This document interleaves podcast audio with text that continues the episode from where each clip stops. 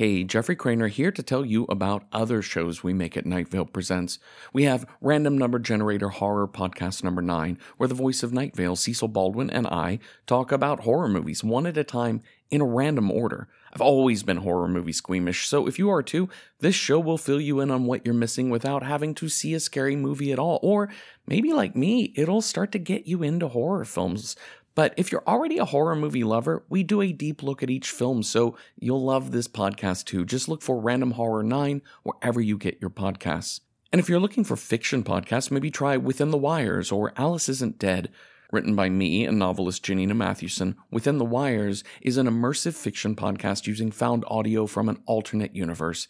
Each season is a standalone story, ranging in styles from a prison escape told through relaxation tapes, to a love story told in voicemail messages, to a missing person mystery told through museum audio guides.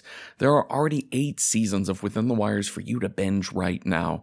And finally, Alice Isn't Dead is Joseph Fink's thriller about a truck driver searching America for the wife she long assumed was dead. The Irish Independent called Alice Isn't Dead the gold standard of story podcasting, effortlessly straddling genres of gritty realism, horror, and mystery.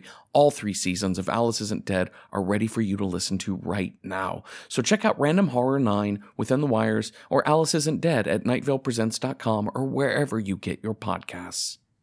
This episode is brought to you by Progressive. Most of you aren't just listening right now, you're driving, cleaning, and even exercising. But what if you could be saving money by switching to Progressive? Drivers who save by switching save nearly $750 on average, and auto customers qualify for an average of seven discounts. Multitask right now. Quote today at progressive.com. Progressive Casualty Insurance Company and affiliates national average 12 month savings of $744 by new customers surveyed who saved with Progressive between June 2022 and May 2023. Potential savings will vary. Discounts not available in all states and situations. As above, so below. As for the middle, well, who knows? Welcome to Night Vale.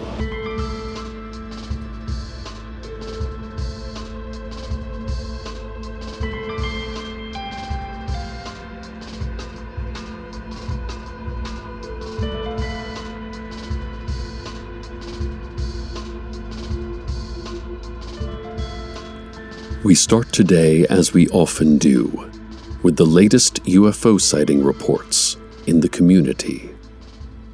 Friday, 5:20 a.m. The staff of the Desert Springs Tuberculosis Research Center and Meditation Retreat reported a luminous object out over the neighborhood across the highway.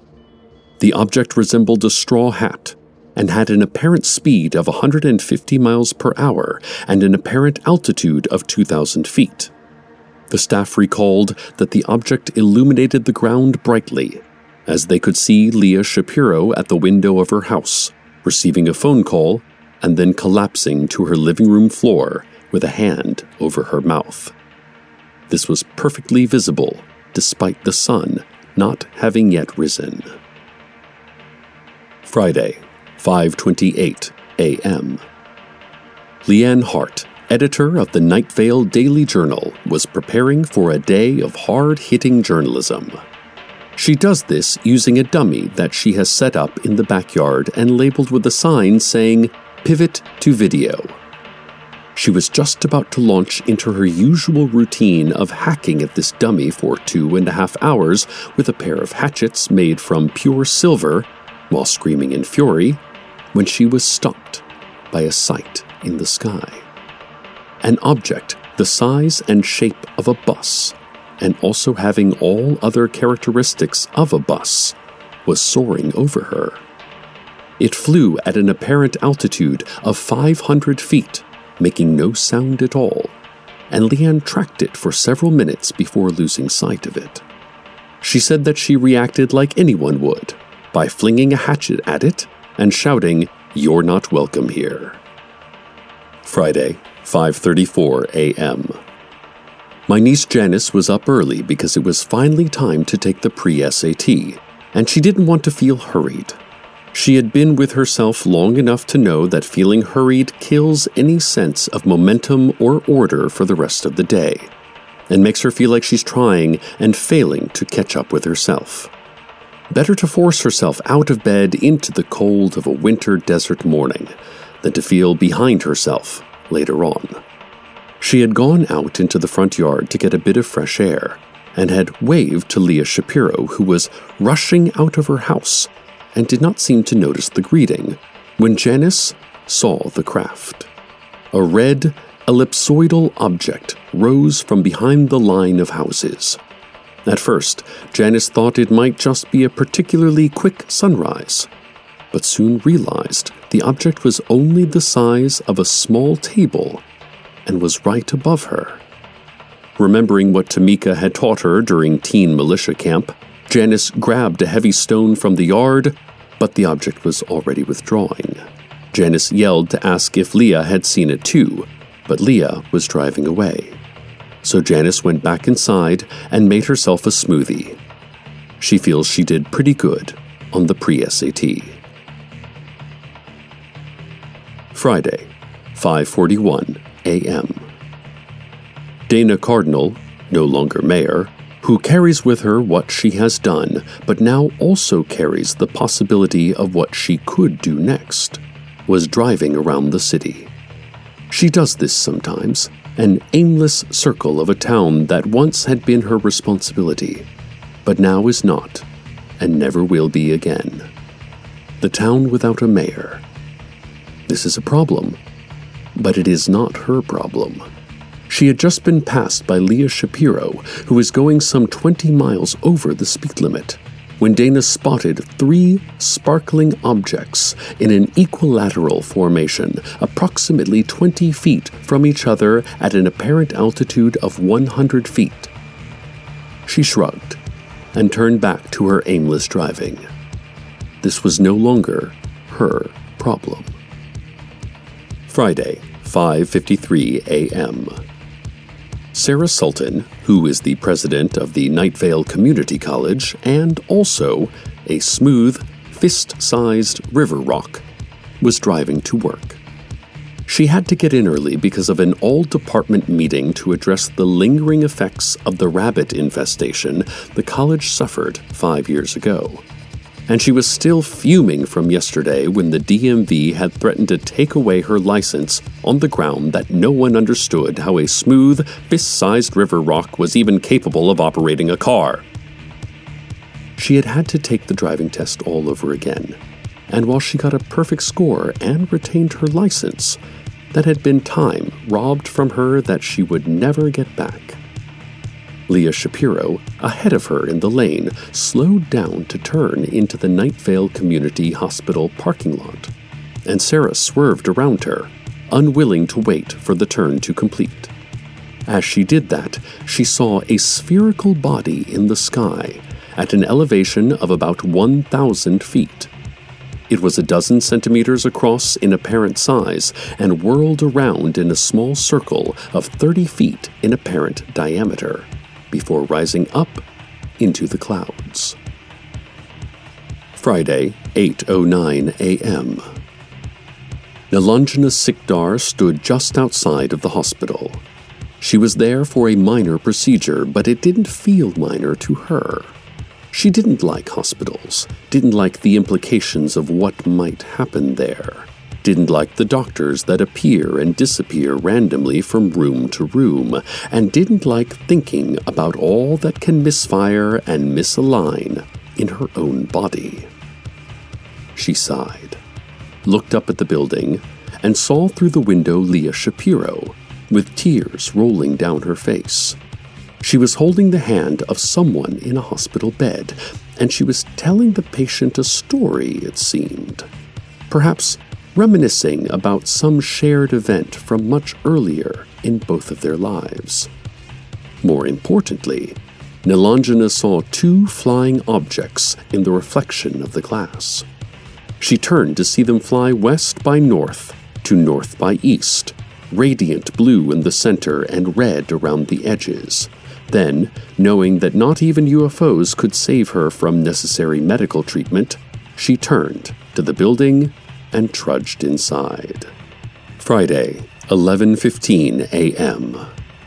High school senior Josh Creighton was in the Ralph's parking lot showing off to his friends by turning himself into any tree they named. Oak, they shouted, and he was an oak. Spruce, another shouted. Too easy, he told them. Reginald, one said, and Josh took the form of Reginald from the nearby whispering forest. When he was in that tree form, he could see all the way over the roof of the Ralphs, and he saw a luminous flying object that's upper half was covered in a curling mist or smoke. It was 40 degrees in elevation above the horizon and approximately the brightness of a new moon on a cloudless night. Whoa, said Josh. Man, said one of his friends. It's so weird to see a tree talk like that. Friday, 12:02 p.m. Lorelei Alvarez had been called into work. It was never good news when she was called into work. No one ever rang her phone and said, "Hello, is this Lorelei Alvarez, Night Vale coroner? We're super happy to need your help." It is always the same hushed tones and hushed pain, tight and businesslike. She was thinking all of this as she had her coffee and steeled herself for what she would have to go do when she saw an object in the midday sky. It left a multicolored trail as it moved, going to the west slowly and finally disappearing. That doesn't help me at all, she said, and poured the rest of her coffee down the sink. Friday, 12:10 p.m.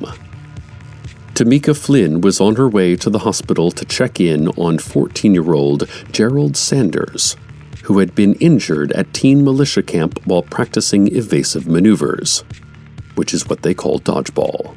He had badly twisted his ankle, and even though Tamika knew it wasn't her fault, she felt guilt all the same. And then felt guilt over her guilt, as she knew she should not feel guilt over things that were not her fault. As she entered the hospital, she looked across the lot, past where Leah Shapiro was standing, tears covering her face. Leah was standing at the parking payment machine, her lips moving soundlessly, her eyes staring blankly at the screen in front of her, and her hands frozen at her side. More importantly, behind Leah, a silver star shining conspicuously in the day lit sky, moving from east to west, passing in and out of clouds, and changing altitude constantly. Friday, 1:20 p.m. Deb, the sentient patch of haze, was on her way out of a meeting with her representation.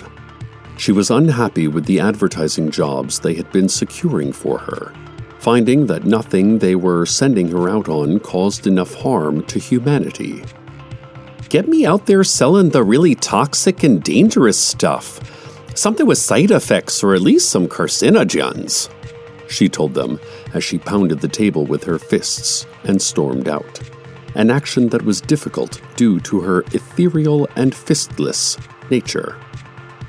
As she left, she saw a cylindrical UFO a greenish bronze with a 3 to 1 ratio of length to thickness. Oh, buzz off, Buster, she told it. Friday, 2:27 p.m. Amber Akinyi was taking a break from her job at the Diego and Diego and Diego and Diego and Diego funeral home, the one that was opened recently on Roberos Road by those very nice quintuplets. Amber was exhausted after talking Leah Shapiro through all the options. The funeral would happen in just two days, and there was so much to do and to decide. Amber thought that Leah was holding on pretty well, but still, it was a lot for both of them. Maybe Amber was too empathetic to work a job like this. She hated to think of empathy as weakness, but she only had so much energy to give. As she was thinking this, she saw a golden colored oblong at a high altitude in the sky above, moving at a steady speed in a 5 degree upward climb. I just got this job, Amber thought. I should give him more time. I'll give it more time. Friday, 5:15 p.m. Lieutenant Regis of Unit 7 of the local National Guard station and KFC combo store was standing guard as usual and witnessed an egg shaped ring of light to the southwest at an apparent altitude of 200 feet. He waved. Enjoy the weekend, he shouted. See you on Monday. Friday, 8:09 p.m. Janice Rio from down the street was having dinner at the Moonlight All Night Diner. She had ordered a Greek salad with chicken on it and was feeling comfortably superior to Leah Shapiro in the next booth over, who was on her second plate of fries. As she sat with this great sense of self, Janice glanced outside and saw a yellow ball of light with a diameter of more than 20 inches hanging in the sky.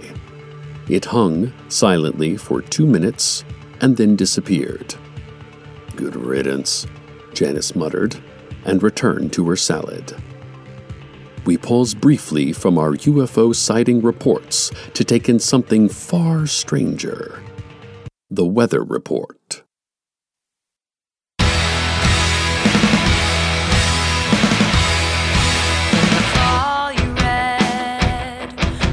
All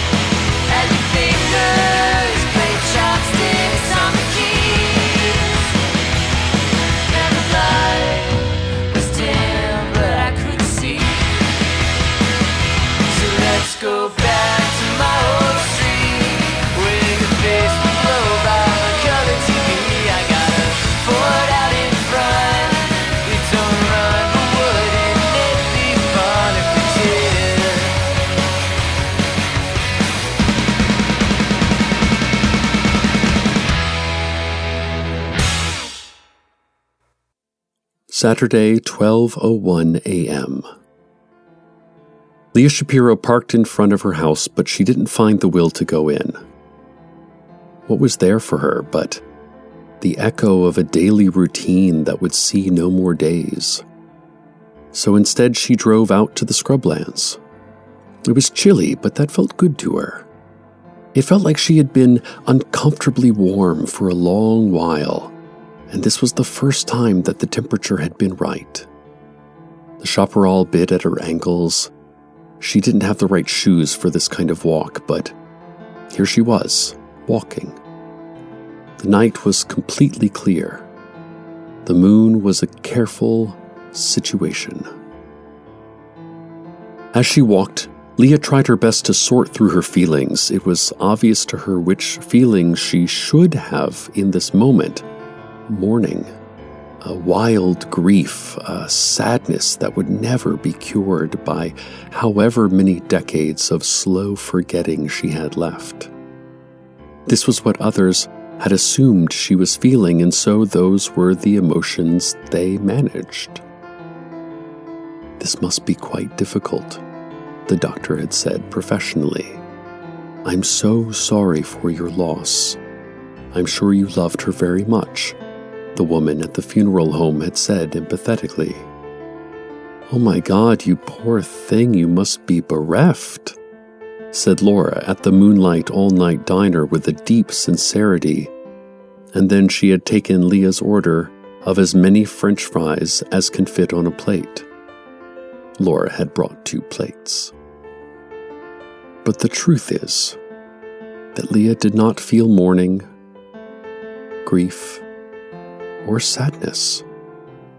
She supposed that those feelings would not come. She hoped they did, because she didn't know what it would mean for herself if they did not. However, emotions are not domestic creatures that can be summoned with a whistle. They are wild, and they move as they please. So, try as she might to access her sadness, Leah couldn't.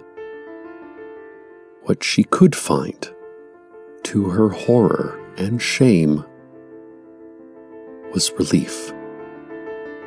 She felt so relieved, and she felt free. She felt absolutely free and completely relieved, and she felt that she must be the worst person in the world for feeling those things. What is wrong with me? She said, and nothing that heard her answered except a lone coyote who started and fled to a warm groove in the earth where he felt safe from predators. There was nothing wrong with Leah. She was free, and she felt relieved. Later, she would feel sadness Sadness that's vast shape would hardly be conveyed by such a simple word, but not now. Now, she walked until she couldn't see her car, until the lights of Nightvale disappeared behind a hill, until it seemed possible that no other person lived on the earth. As she stood there, a silver craft descended from the sky. It rotated above her, brilliant, multicolored lights coming from windows on all sides. She watched it hover, and then watched as it rose back up into the sky until it was indistinguishable from all the other wandering stars. Huh she said, and began the long walk back to her car. This has been UFO Sighting Reports.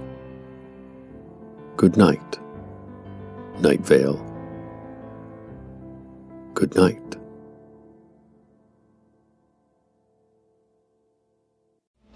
Welcome to Night Vale is a production of Night Vale Presents. It is written by Joseph Fink and Jeffrey Cranor and produced by Disparition. The voice of Night Vale is Cecil Baldwin. Original music by Disparition. All of it can be found at disparition.info or at disparition.bandcamp.com. This episode's weather was Color TV by Answering Machine.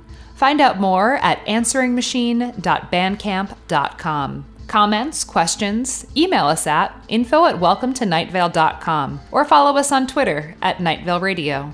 Or see how many different smells you can detect right now. Check out welcome to welcometonightvale.com for more information on this show and the selection of Welcome to Night Vale and Alice Isn't Dead books, perfect for the readers in your life. Today's proverb In Europe, instead of cell phone, they say mobile. Instead of arugula, they say rocket. Instead of letting you die because of lack of health insurance, they take care of you when you're sick. It's a weird place.